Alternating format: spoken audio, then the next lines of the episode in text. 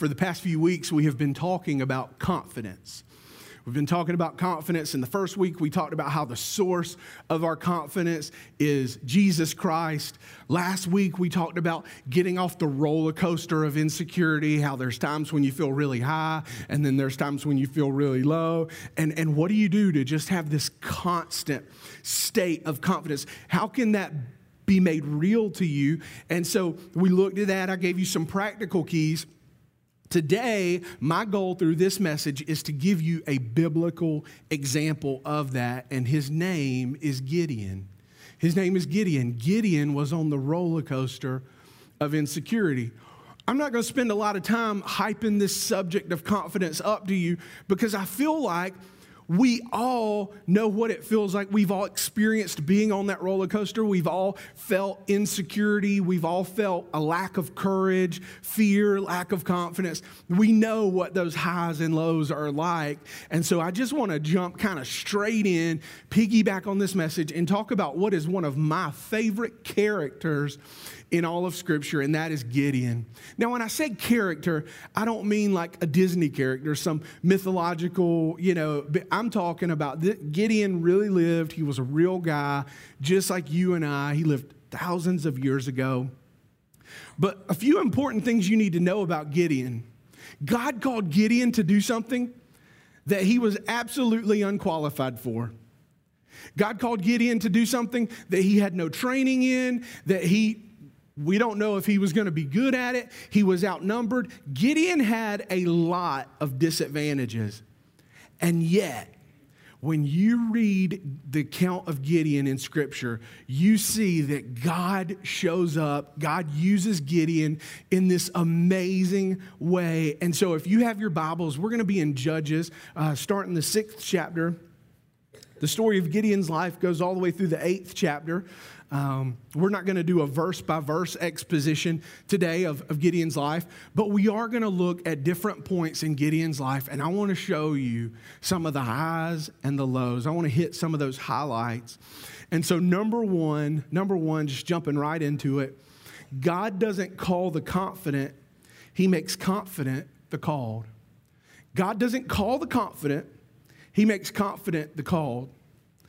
So in Gideon's day, here's what was going on in the nation of Israel. Israel had started serving some idols. Israel had gotten away from God. They knew the right thing to do, but they just chose not to do it. And so they had gotten away from God. And here's, here's what happens whenever we back up from God, God's like, okay, you want to do it your own way? Have at it. And He's a gentleman. If you ask Him to leave, He will leave. And so that's exactly what happened. God backed up the Midianites. There was these nomadic people. They just went around from place to place scavenging. Well, they found Israel and they came in. The Israelites would plant and they would tend to the crop all during the season. And then, right there at harvest, the Midianites would come down out of the hills and they would attack Israel and they completely impoverished Israel. I mean, to the point there was nothing left. And this happened year after year after year. These Midianites came. The Israelites didn't have anything, and so they actually go into hiding. Scripture says that they started hiding in, in caves and strongholds and shelters. Anywhere they could hide, they would hide because they were absolutely terrified of the Midianites. And scripture also says you couldn't even count them. There were so many Midianites, you couldn't even begin to count them. And here they come. Harvest time, all right, here they come. And so they impoverished Israel, and Israel does what so many of us do. When we get in trouble, what do we do? God, I need you. Where are you? Help. And so they cried out to God. God heard their cry, and He comes to them. Here's how he came He came in the form of an angel. Verse 11, uh, we're going to read verse 11 and 12 of chapter 6. The angel of the Lord came and sat down under the oak in Ophrah that belonged to Joash the Abiezrite, where his son Gideon was threshing wheat in a winepress. I'll come back to that in just a moment. To keep it from the Midianites. When the angel of the Lord appeared to Gideon, he said, The Lord is with you, mighty warrior. There's a couple things in here I want to dissect. First, I've already shared with you, Gideon is living among a people of fear. There is an atmosphere of fear in Israel. These people are hiding in shelters and caves and uh, strongholds. They're hiding anywhere they can hide. There is just this pervasive atmosphere of fear. Oh no, here they come again. What are we going to do? We didn't have any food. We need food. What are we going to do? And so Gideon is living in an atmosphere of fear. You might be tempted to think by verse 12, God calls him mighty warrior. You might be thinking, oh, well, Gideon's going to save the day. He's a mighty warrior. But that's when we need to look back at verse 11. Gideon not, is not some brave man in a nation of sissies, okay? Gideon's scared too. Here's how I know he's scared he is threshing wheat in a wine press. Now, I know we have several farmers in our congregation, and so you guys could probably tell me a lot more about this than what I know. But back in that day, what these farmers would do, and these guys, whenever they were threshing wheat, is you would have to get somewhere where breeze could blow through. You needed to be somewhere windy, and you would throw the wheat up. The chaff would separate from the wheat. The wheat was, uh, it, it weighed more than the chaff, and so the wheat would fall back down and you kept doing that until on the threshing floor you were left with nothing but wheat and all the chaff had blown away. A wine press is a glorified hole, okay? So Gideon is threshing wheat in a hole. There is no breeze there. This would not have been an ideal place to thresh wheat, but what does it say? Because he was trying to keep it from the Midianites. So that's what makes verse 12 so, I mean, almost laughable. This angel of God comes to Gideon and says, Hello, mighty warrior. That's exactly what the Israelites needed. They needed a warrior. They needed somebody who could rise up, get everybody, train them in the ways of battle. They needed somebody who could rally the troops and let's go fight the Midianites. They needed a warrior. Gideon was not that guy. Gideon was a farmer. Gideon was a farmer. Why did God call him mighty warrior? Because God will speak to the potential in you. That's how you know if it's Satan or if it's God. If it's Satan, he is called the accuser of the brethren. He always comes to you with what you're not good at, what you can't do, how you'll never match up. What are you thinking? Why are you trying to do this? God comes and he speaks to the potential in Gideon. Hello, mighty warrior. I know you've never fought before. I know you don't know anything about battle but I see something in you that you don't even see in yourself. Let me tell you about something. If you have a relationship with God long enough, He will call you to uncomfortable situations. He will call you to settings that make you go, oh man, can I do this? I don't know. And then He will give you what you need to get through that situation. He knows things that are in you that you don't even realize are in you. Gideon had no idea the type of warrior he could be, how confident and courageous he could be until God called it out of him. Now, he doesn't go from a sissy to confident overnight. There is this roller coaster, and this is what I want to show you. Look at verse 13. Over the next few verses, there is this incredible back and forth between Gideon and God. Gideon says in verse 13, Pardon me, my Lord, but if the Lord is with us, why has all this happened to us? Where are all his wonders that our ancestors told us about when they said, Did not the Lord bring us up out of Egypt? But now the Lord has abandoned us and given us into the hands of Midian. God, I can't do this. And you're not even God. God has left us. The Lord said, Go in the strength you have and save Israel out of Midian's hand. Am I not sending you? Do you see this back and forth? Gideon says, I can't. God says, Go, I'm going to help you. Look at the next verse, verse 15. Pardon me, my Lord, Gideon replied, but how can I save Israel? My clan is the weakest in Manasseh, and I am the least in my family. I can't do this. Sounds like a good thing that needs to be done. I hope it does get done. But God, you are barking up the wrong tree. And look at what God says back I will be with you, and you will strike down all the Midianites, leaving none alive. Every time Gideon responds to God with doubt, God responds to Gideon with confidence. You can do it. I'm with you. Go in the strength you have. You don't have to be perfect. You don't have to know everything. You don't have to be seasoned warrior. I am going to go with you. Again, to make the point, God doesn't call the confident, He makes confident the called. I know that in a room this size, as I'm saying that, you are sitting here, and if God called you to do something, you are keenly aware of all of your flaws and all of your shortcomings.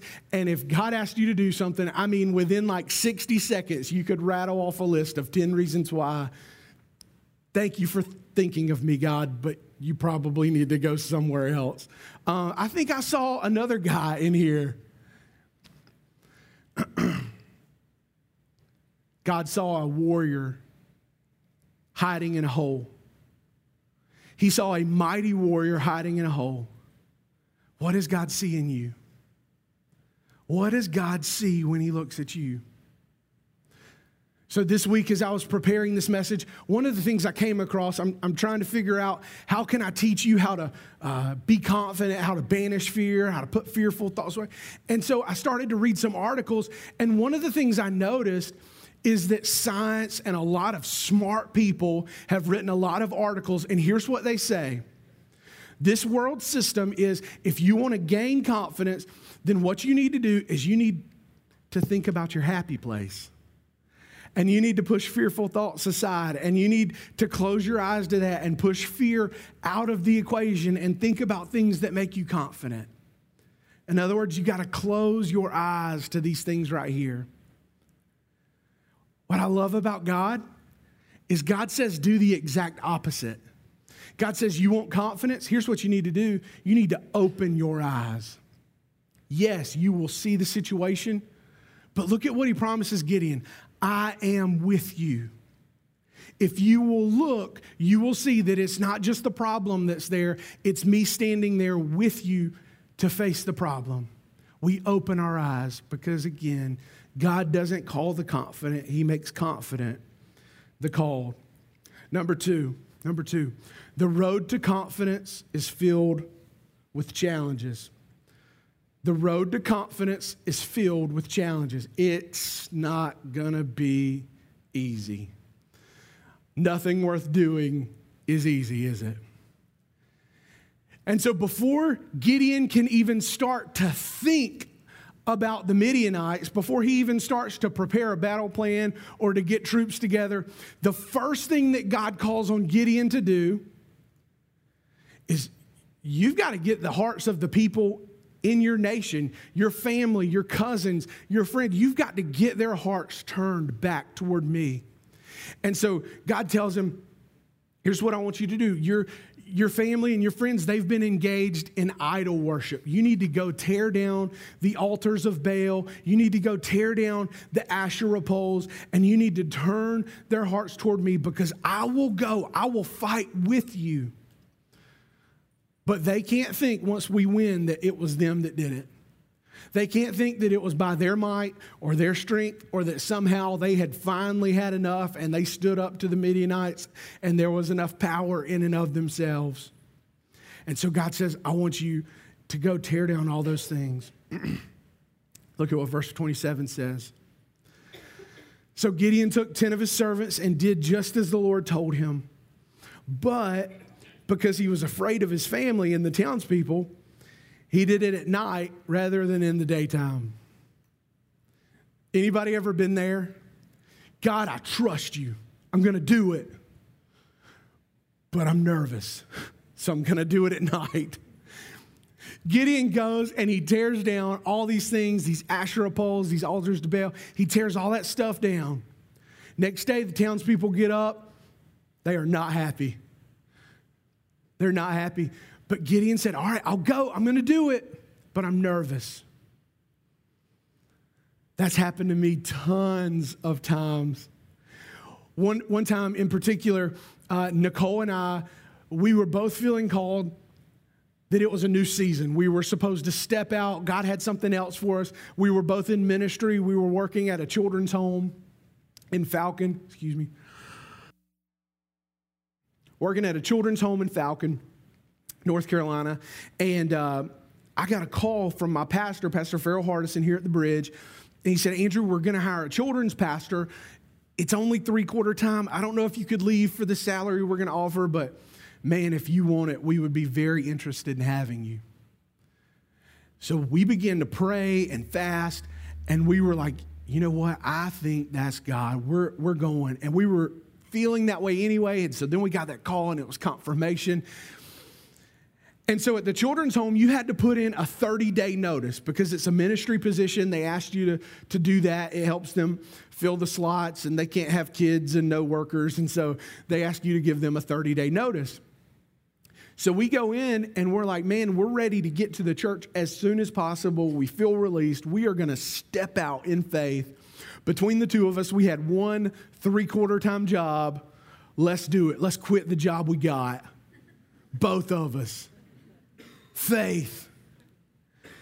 And so we go into the superintendent's office. We said, we'll give you one month, but after that, we really got to get up that way. God's calling us, it's, it's our time. He said, Okay, I understand. Thank you. You know, he's very polite, very nice about it. He still have a good relationship with him to this day. But then most of that 30 days came and went. And we still had one quarter time job between the two of us. And I was like, God, I trust you, but I'm nervous. And so the next day, Nicole was off. I had to work. We prayed, God, all right, you got to provide. We're praying that tomorrow she finds a job, that everything's going to be good. And so we were moving to Mount Olive. And so she came here that day and she canvassed the area. And none of y'all would hire her. No, I'm just kidding. She canvassed the area. She went to Goldsboro, handed out a bunch of resumes and applications. She is going after it. Of course, that day I'm at work, it's all I can think about. She calls me, I'm, I'm finishing up my day at work, and she tells me, Hey, babe, hey, how'd it go? She said, Well, it was good. I handed out all these applications, had time to go to Goldsboro too. It went well. And then she said a phrase that I'll never forget. But nothing seems promising. I said, Oh, okay, well, be safe. I love you. Bye. And I had to go and sit down because I felt so nauseous. Dear God, what are you doing? We have got to, you know, eat and live indoors and have electricity. What are you doing? Then a couple days later, it was all better because she was offered a part time job at Shoe Show. So then between us, we had like a job and a fourth. felt way better then. God's going to call you to step out in faith. God will call you to do that. That's what God just called Gideon to do. Gideon says, Okay, God, I trust you. I'm, I'm, I'm, gaining some confidence. I'm learning how to ride this roller coaster. I'm learning how to go up in confidence. But I'm nervous. So he tore down the altars at night. I'm telling you guys, go and read Judges chapter 6 through 8 this afternoon or this week when you have some time. Gideon's story is one that's worth looking at. Again, don't have time to get into all of it. Here's what I'll say we see the miracle God accomplished through Gideon. Spoiler alert. God uses Gideon to do a miracle. They rout the Midianites, just this incredible move of God. We see the miracle and we want that miracle. Sign me up. Yes, I like the miracle. But here's what we often overlook it started with tearing down every idol they had and turning to a renewed intimacy with God. I believe that that battle right there was more important and more crucial than any battle that would follow. The same is true for us. We don't need to look for a miracle in our lives until we turn our hearts fully to God. That is the recipe for a miracle when we get desperate for God. So I told you there were some challenges. That was one challenge. The next challenge is probably the one you're most familiar with. In the beginning of chapter 7, God comes to Gideon with some surprising news. He says, Gideon, you've got too many men. Now, this is war. You would think there is no such thing as too many men. But God comes to him and says, You've got too many guys. Gideon looked around. He said, Wow. He had 32,000 guys. 32,000 Israelites had followed this farmer into battle. God comes to him and says, You've got too many. Here's what you need to understand though the Midianites, they had 135,000. They already had four times more people, more troop strength than Gideon did. And God comes to Gideon and says, You've got too many people. You need to go to them and say, If any of you are scared, you can go home. So Gideon says, Okay, doesn't bat an eye. All right, God, let's do it. Hey, guys, I got an announcement to make. Everybody bring it in.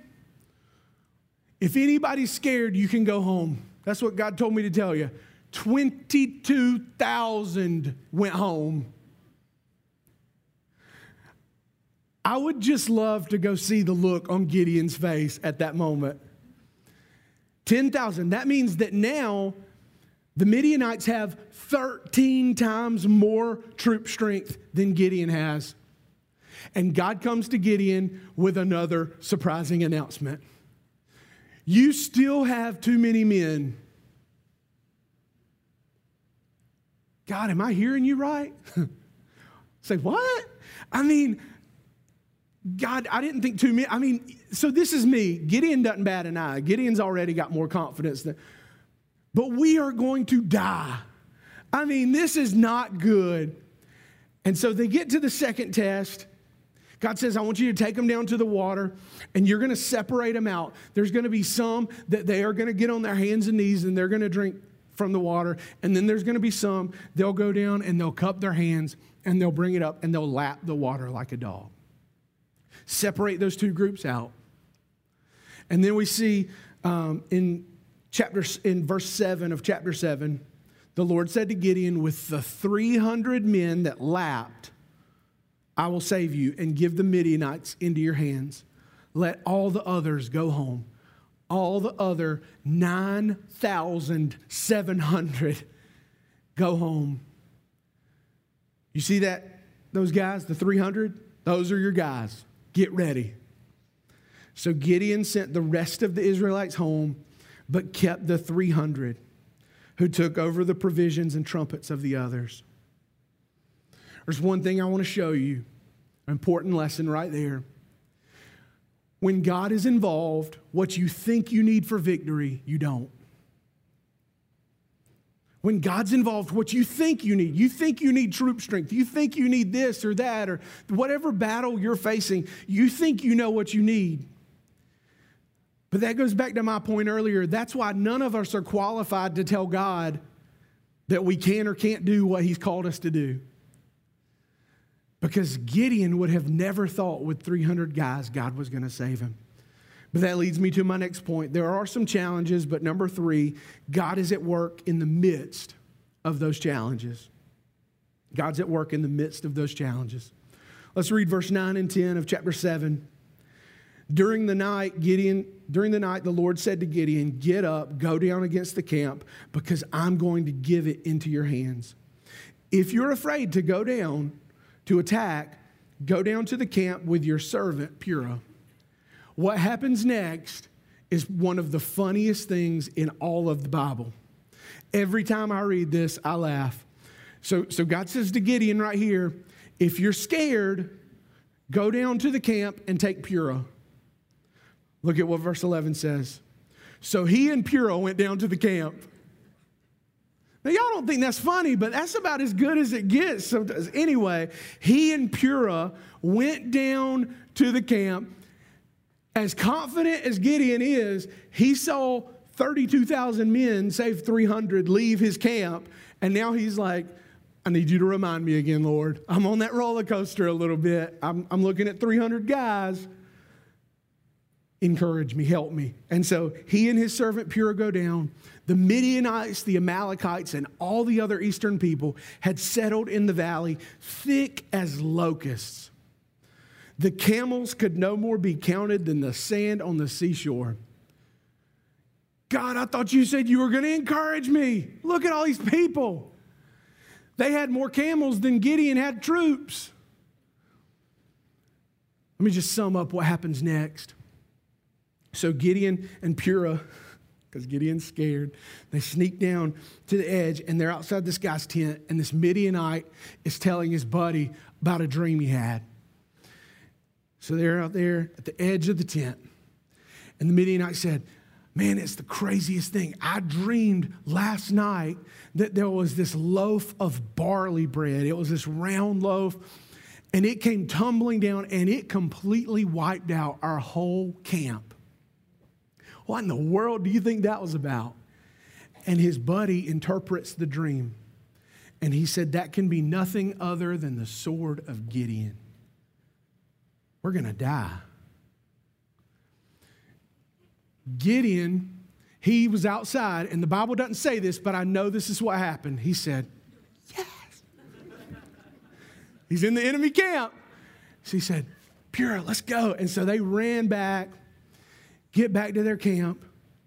Here's what's amazing you have 300 guys over here, and they are confident as all get out we are about, we're about to see a miracle. We're about to fight and kill. This is going to be amazing. You got 300 guys. They're going against 135,000 guys. And this troop, strength over here, they are scared to death. How in the world? 135,300. It makes no sense in the natural, but God. But God got involved. Can I tell you something this morning? I don't know what you are going through. But let God get involved in your battle. Let God get involved in your life. See what He will do. You will be amazed, friend, at what God is able to do when you tear down the altars in your life to those idols, when you begin to focus on God, spend time with God, intentionally be with God things that make no sense will begin to happen. You will have a spring of confidence that will come up in you. And so let me just kind of summarize what happened next.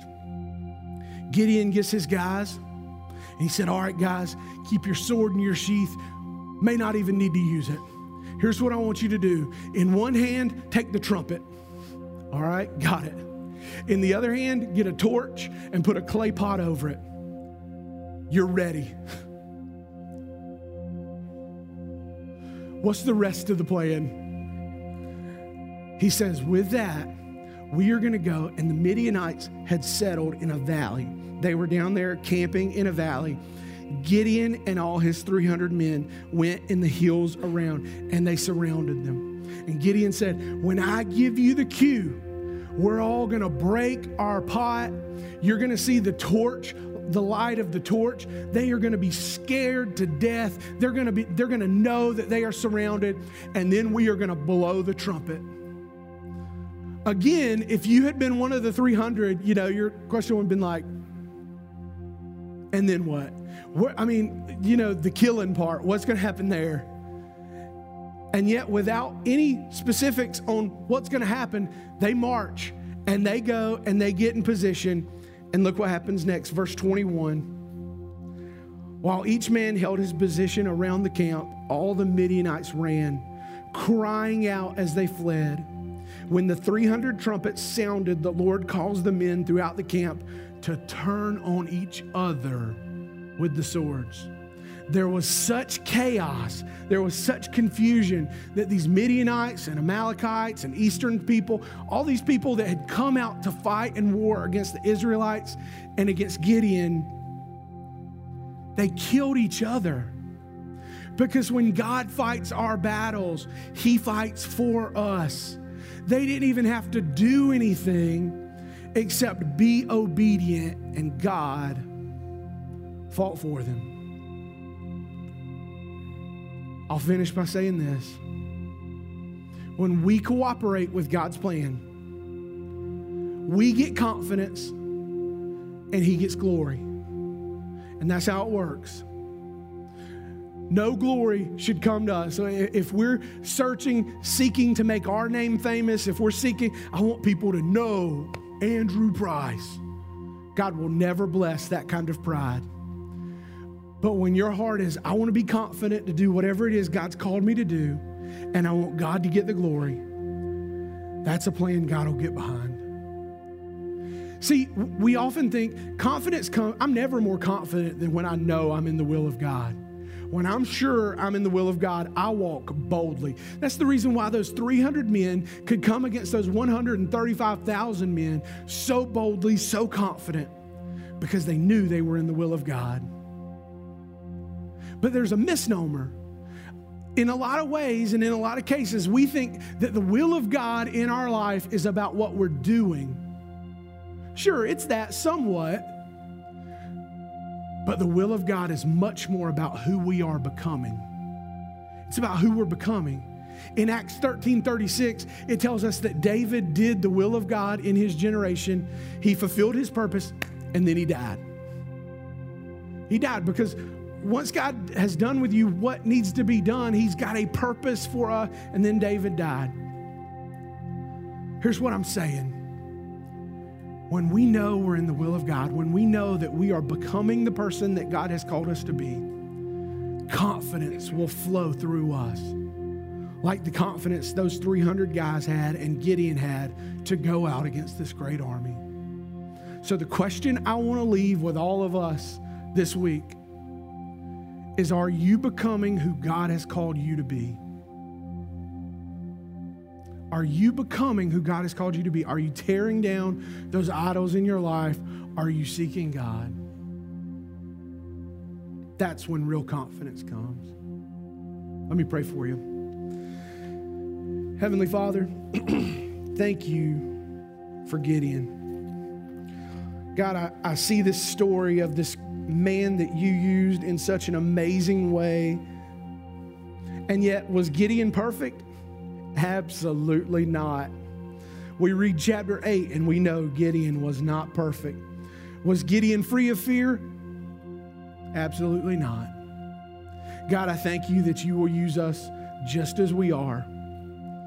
But you desire that we would become more like you. You desire that we would seek you and that we would search after you and that we would put our dependence in you. And when we do that, you will give us confidence. You will give us confidence for what it is you called us to do. I pray that you would help each and every one of us do that this week. To seek after you, to think about who we're becoming so that we can know the confidence that only you provide I pray that all in Jesus' holy and precious name. Amen.